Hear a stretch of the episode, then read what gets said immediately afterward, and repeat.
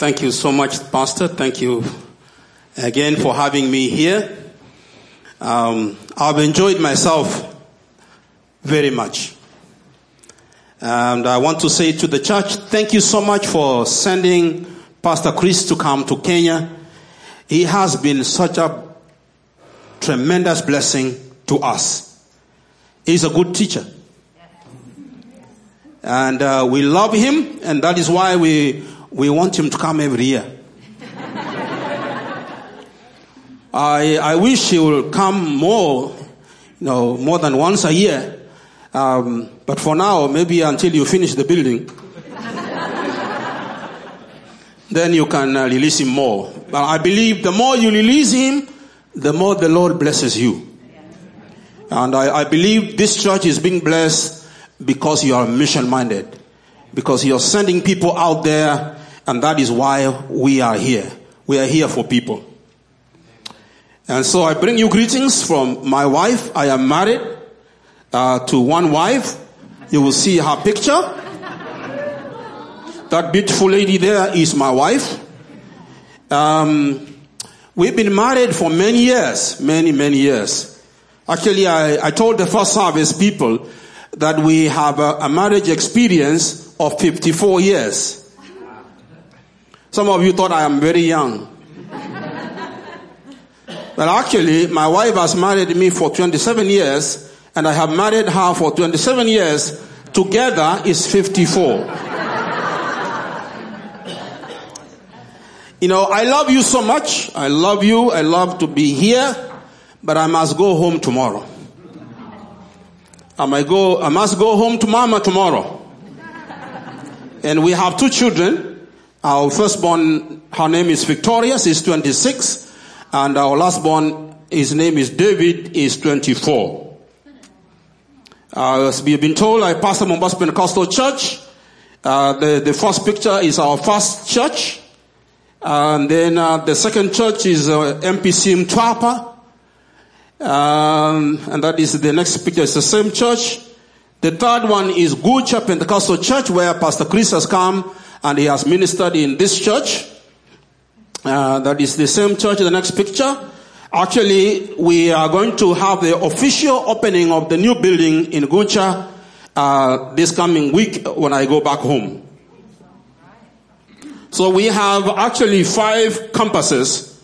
Since I was here last time, we have opened 2 more churches, MPC Kilifi, which is doing very well. And last year, in July last year, we opened our 5th church. And it is called MPC Bamburi. I think that is the one. That's the inside of that church. We have about 300 people already since last year, July. Actually, we right now have a good problem. There are no enough place to sit. We are hiring a school hall, and the people stand outside to watch. To hear the word of God. We are believing God for a miracle to be able to have our own place. And to build a new sanctuary for the Lord. And one of the other things we do, we have a children ministry. We have a school. We have about 350 kids. And 50% of these kids are actually Muslims. Every time they come to school, before we teach them the normal program, we teach them the Word of God. And a number of them are being influenced for God. Actually, some of them, they come to the main campus once a year during our missions week, and they lead in songs of worship to the living God. One of the kids one time went home from school, and he told the parents, we were taught in school that we need to pray before we eat. And then the parents said, we don't do that. And so you go ahead and pray. And so the kid prayed, I thank you, Lord, for the food. Thank you for providing food for us. in Jesus' name. And they were the parents were very upset. They came to school and they said, you are teaching religion.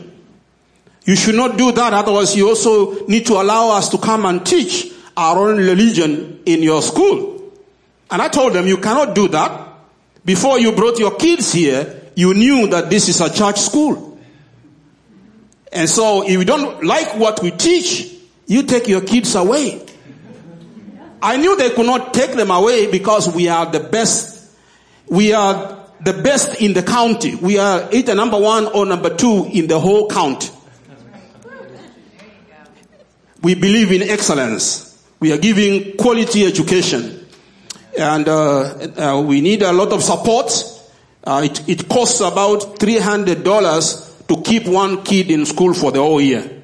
Because they come from very poor family, they cannot be able to afford tuition. This morning I want to share with us on the subject I've entitled, Building Trust Gives You Influence. Building trust gives you influence. I want to begin by saying that God did not save you primarily to take you to heaven. I repeat, I hope you understand my English. Do you? Yeah. Because I speak English and you speak American, so that probably would be some difference there. God never saved you primarily to take you to heaven. Someday we will go to heaven. If God saved you just to take you to heaven, He would have taken you a long time ago. But He saved you and left you here so that you can help others come to know Him in a personal way. And that is one of the ways we can bring people to the kingdom, is by influencing them. So building trust gives you influence. What is influence? Influence is a firm belief or confidence in a person's honesty, integrity, and reliability. Trust is the glue that holds a team or an organization together. It has been said, no trust, no followers. If people don't trust us, they cannot give us the privilege of influencing them. John Maxwell, who is an authority on leadership, he once said, if you think you are leading, and then you turn around and find out that there is nobody following, you are just taking a walk. So trust is the pillar that enables us to build strong relationships. People are not going to come to the Lord until they trust us. It has been said that trust establishes goodwill, and goodwill influences and determines our witness. So if people can't trust you, they won't build a relationship with you. And if people cannot develop a relationship with you, they cannot let you influence them. There's somebody who has said that trust is like blood pressure. It is silent but very vital for your health. If abused, it can be deadly. And so experience teaches us that trust can be destroyed by a single action.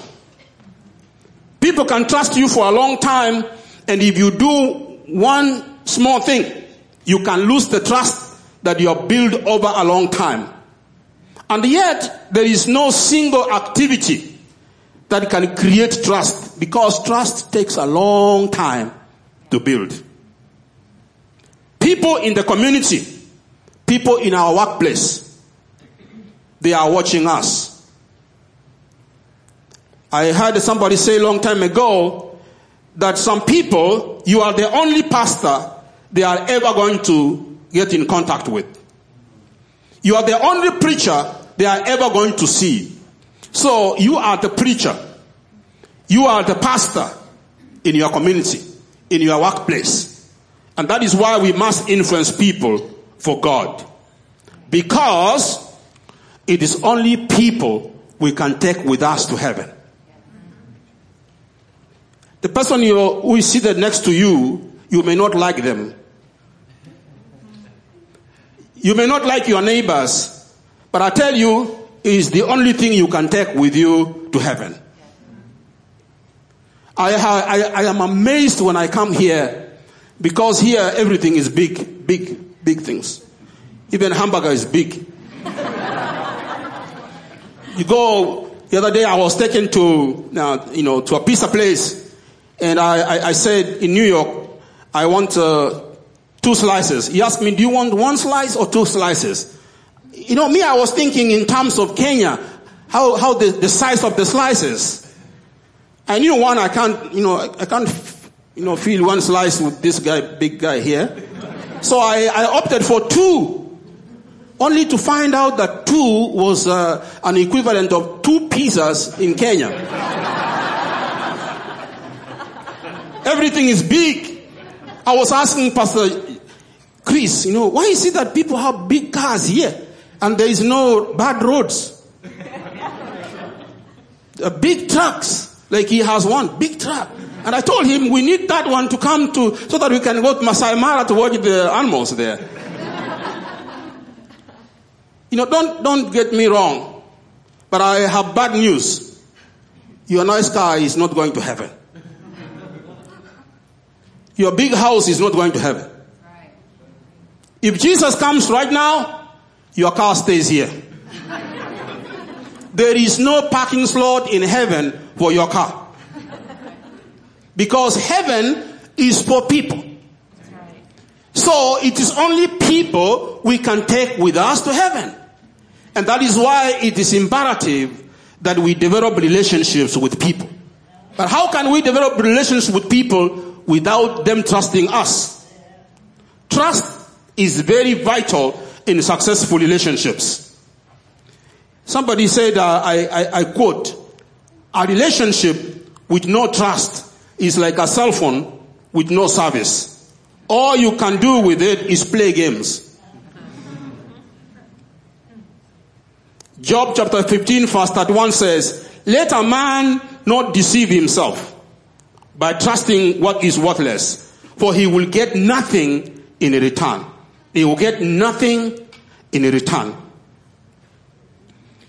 There was a time when you could not hear a lie or somebody being deceived by a believer. But today, maybe you don't have that problem here. It's a problem we have in Kenya. You will have people who are Christian names. They go to church, but they can deceive others. I want to say that if we are going to influence people for God, we must develop and build trust. Because trust, not money, is the currency of business and life. In a culture of trust, people are more creative, motivated, productive, and they sacrifice for the team. But the point I want to make is this: how can we create a trust account? How can we create that trust account? It is like, if you don't deposit money in the bank, you cannot draw. Am I right? You can't go to the bank, even if you have an ATM. You can't go to the bank and place in your ATM card and expect money if you had not deposited. So no deposit, no withdrawal. So how can we create a trust account? The truth is, you cannot make somebody to trust you. Have you ever heard people say, trust me? Just trust me. No, you cannot force me, to trust you. You cannot force me to trust you. Trust does not come easily. It takes time and commitment. Because trust is not a gift. Trust is a function of proof. It is earned. And your commitment must remain current. Because even credentials and position alone cannot secure trust. So how can we develop trust? I'm going to give you 4 points. Point number one, commitment. Commitment. John the Gospel, chapter 15 and verse 13 says, "Greater love has no one than this, that someone lay down his life for his friends." Commitment. People trusted people like Martin Luther King. People trusted Jesus. People trusted people like Nelson Mandela, whose name everybody, if you mention it everywhere in the world, people know about him because of their commitment. They saw sacrifice. They risked their lives. Christianity is about risking. As a Christian, you are a leader in your own right. And as a leader, if you're going to influence people, we must take risks. I like what somebody said one time, that for us, we must risk. If we don't risk, we become caretakers. We maintain the status quo. And if you maintain the status quo for a while, you become another undertaker. In other words, you die. You kill yourself. Or even you kill a ministry. This is what I'm saying. We must learn to risk. Commitment speaks louder than words. There was a story I heard of a chicken and a pig. The pig and the chicken, they were having a walk. It's a story. And on the street, and they saw a sign outside a church building like this. And the sign said, "Help us feed the poor. Help us feed the poor." And so the chicken had a proposal. Let us help them. Feed the poor with the eggs and bacon. I hope you understand. The chicken said, "Let's help them. We can feed the poor with eggs and bacon." And the pig looked at this proposal and said, "There's something wrong with this proposal." For you, Mr. Chicken, it is a contribution. You give an egg and you still remain alive. But for me, to give bacon, I must die. God is calling us to die to self so that we can be in a position to influence others for Him. So number one, commitment. Number two, character. Character. The opposite of trustworthy person is a compromised person. You know, image is what we want people to think of us. But integrity is who we really are. Brethren, I want you to know that people are watching us. Wherever you are, people are watching you, how you are living your life. You can have a big testimony, but people know they can differentiate between your testimony and your life. And they follow your life. There was two ladies who were walking through the graveyard where so many people are buried. And these two ladies, as they walked through, they came to one of the graves on the tombstone. It has these words inscribed on one of the tombstones. It said, "Here lies John Smith, a politician and an honest man." And one of the ladies said, "Good heavens, it's indeed awful that they had to bury two people in the same grave. A politician and an honest man." People know us. Even our kids, they know us. People are watching our lives. People are watching our lives. And we must not be selective in our integrity. There was a man who wanted to take his girlfriend for a picnic. They went and bought pizza. And then they took it they drove to a place where they wanted to enjoy their pizza. When they arrived at the picnic place, they opened the box. There was no pizza in the box. There was money in the box instead of pizza. And the man told the girlfriend, these people gave us a wrong box. What had happened is the Pisa people were taking money to the bank. And so they put the money in a Pisa box. And they swapped the boxes by mistake.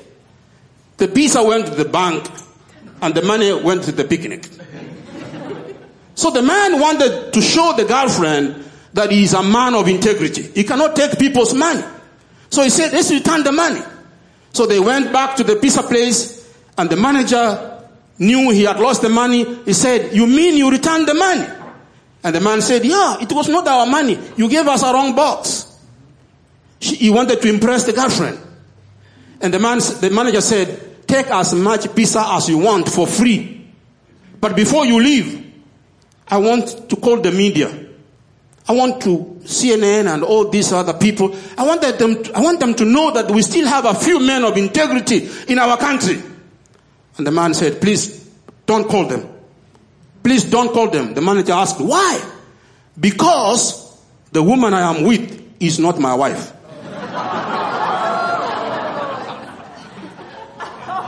That is called selective integrity.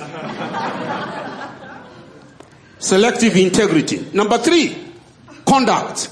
Number one is commitment. Number two is character. Number three is conduct. How we conduct ourselves. Trustworthiness means that people can rely on us. We can be responsible enough. We can be able to keep our word. There was a boy who was looking for a job, and then he was walking outside an office. And he saw a sign that said, responsible young man wanted. So he went in, he was interviewed, and the manager asked him, how did you know about the job? He said, I saw a sign outside your building saying, responsible young man wanted. And then the manager asked him, how do you know you are responsible? The boy said, because where I worked, whenever there was trouble, my boss always said, I am responsible.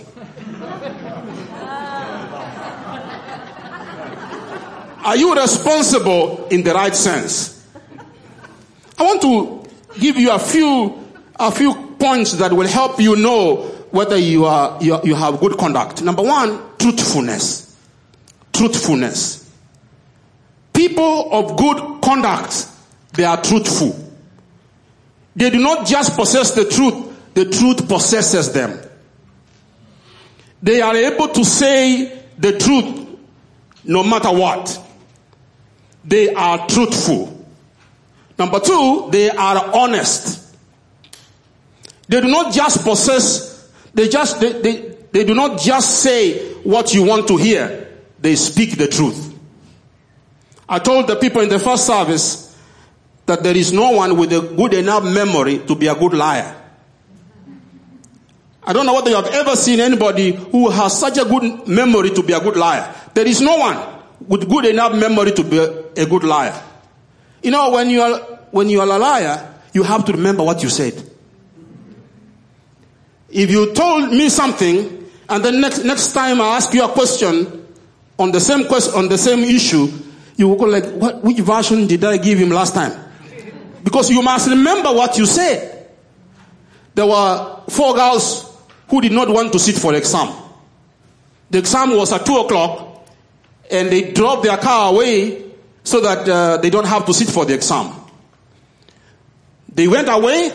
They came back at 3:00 after the exam was over. And the teacher asked them, where were you? You missed the exam.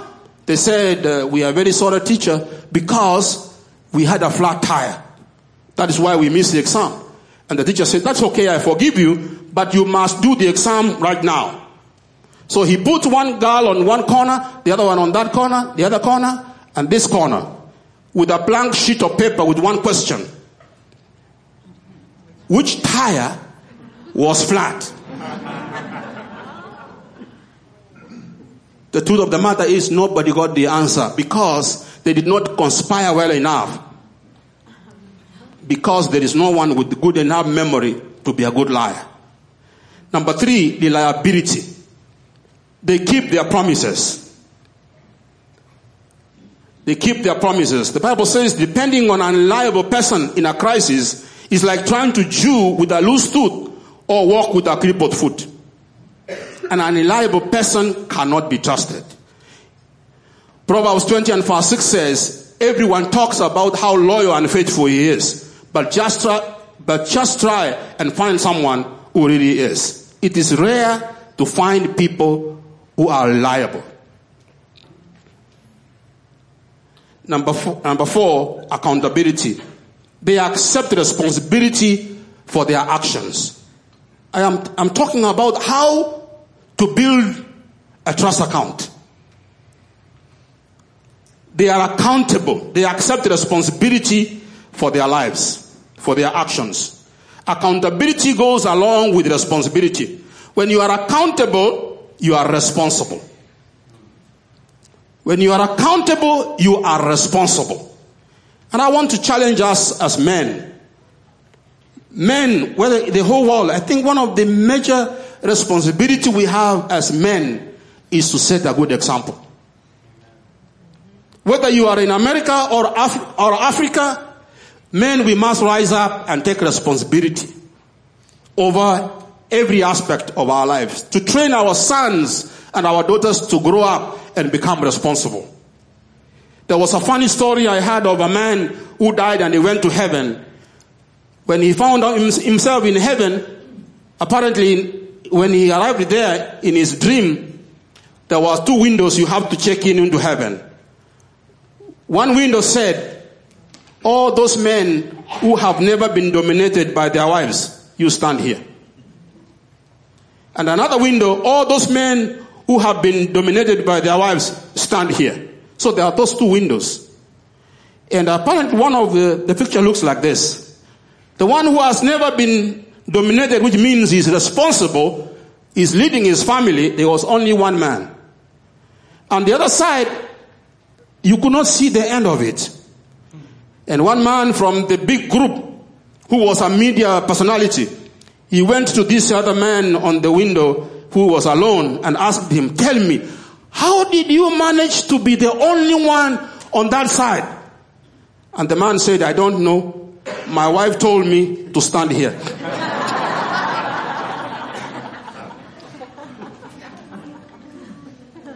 Number five, gratefulness. We must develop a generous spirit to compliment others.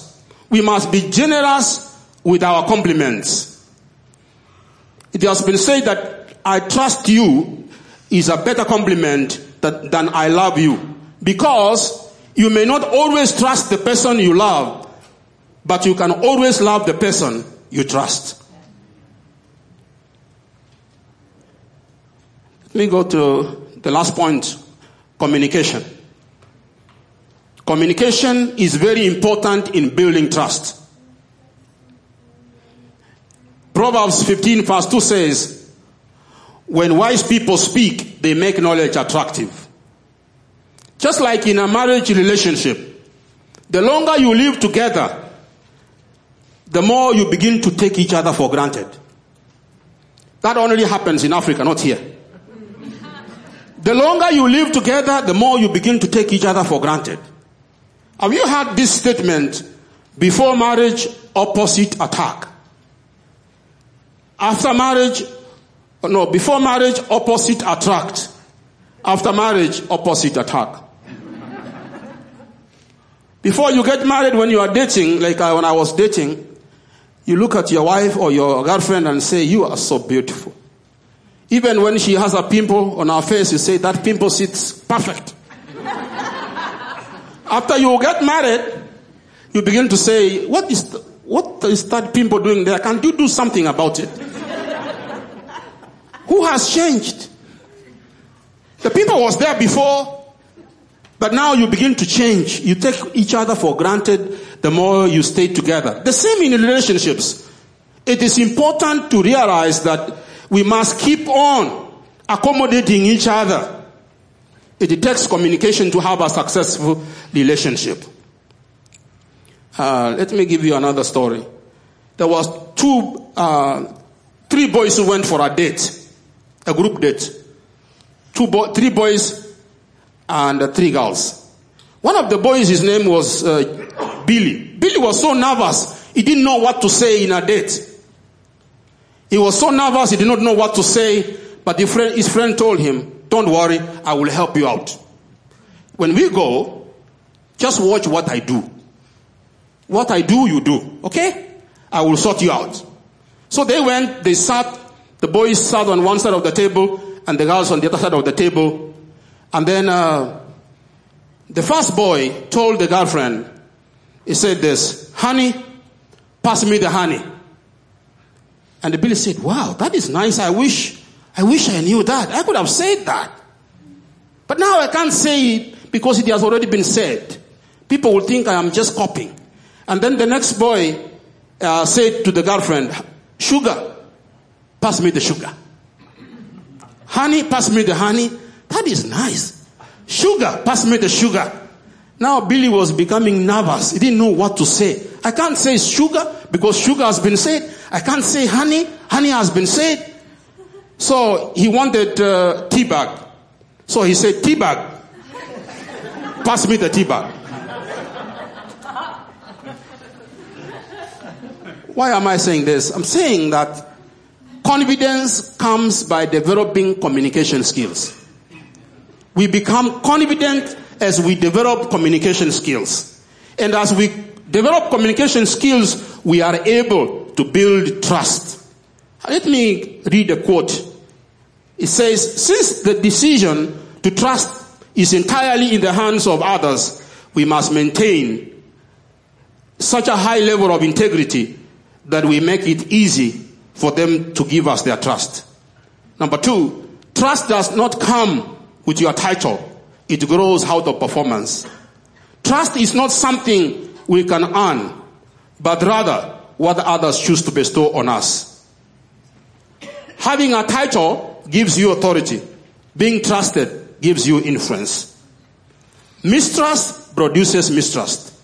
If you don't trust other people, it is unlikely that they are going to trust you. As I already said, it is only people you can take with you to heaven. Only people. And so we must develop relationships with people. Let me end with this. There was a man in a church. He died one day and he went to heaven. And in heaven, he found the Apostle Peter. He was the one in charge of protocol in heaven, showing him where his house was. Because Jesus said, "In my Father's house, there are many mansions. If it were not so, I would have told you. I have gone to prepare a place for you." So Peter was showing him his mansion in heaven.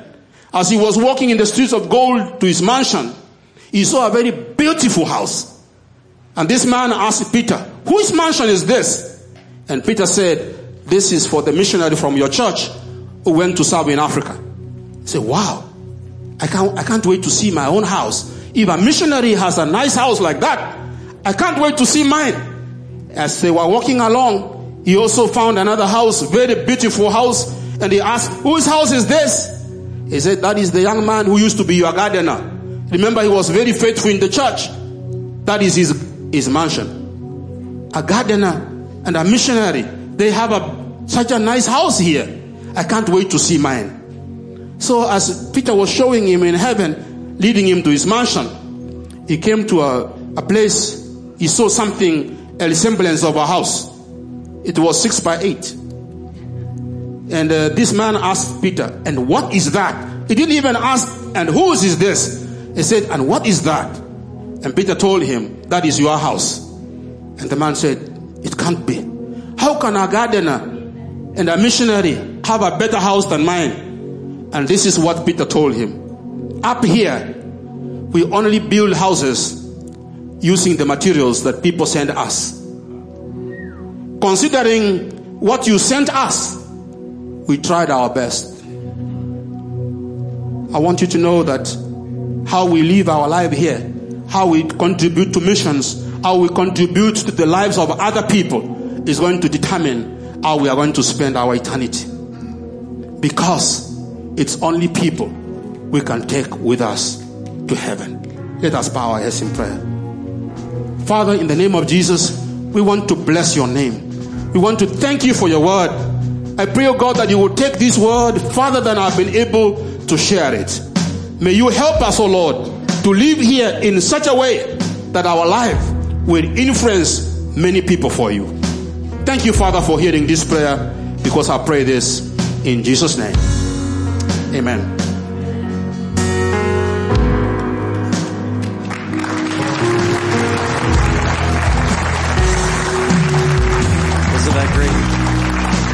Wasn't that good? Hey, let's stand to our feet. I want to pray a blessing over you as you leave. You can be generous as you go. And just pray for Bishop Arati that his trip will be great going home tomorrow. And we can continue our great friendship. And maybe one day some of you will be able to go to Africa and see him. Yeah. Father, we thank you for what you poured into us today. We pray, Lord, that you would bless Pastor Tom. Lord, you bless the people here, Lord, and you would work through us this week to accomplish your will and to give you glory. In Christ's name we pray. And everyone said, amen and amen.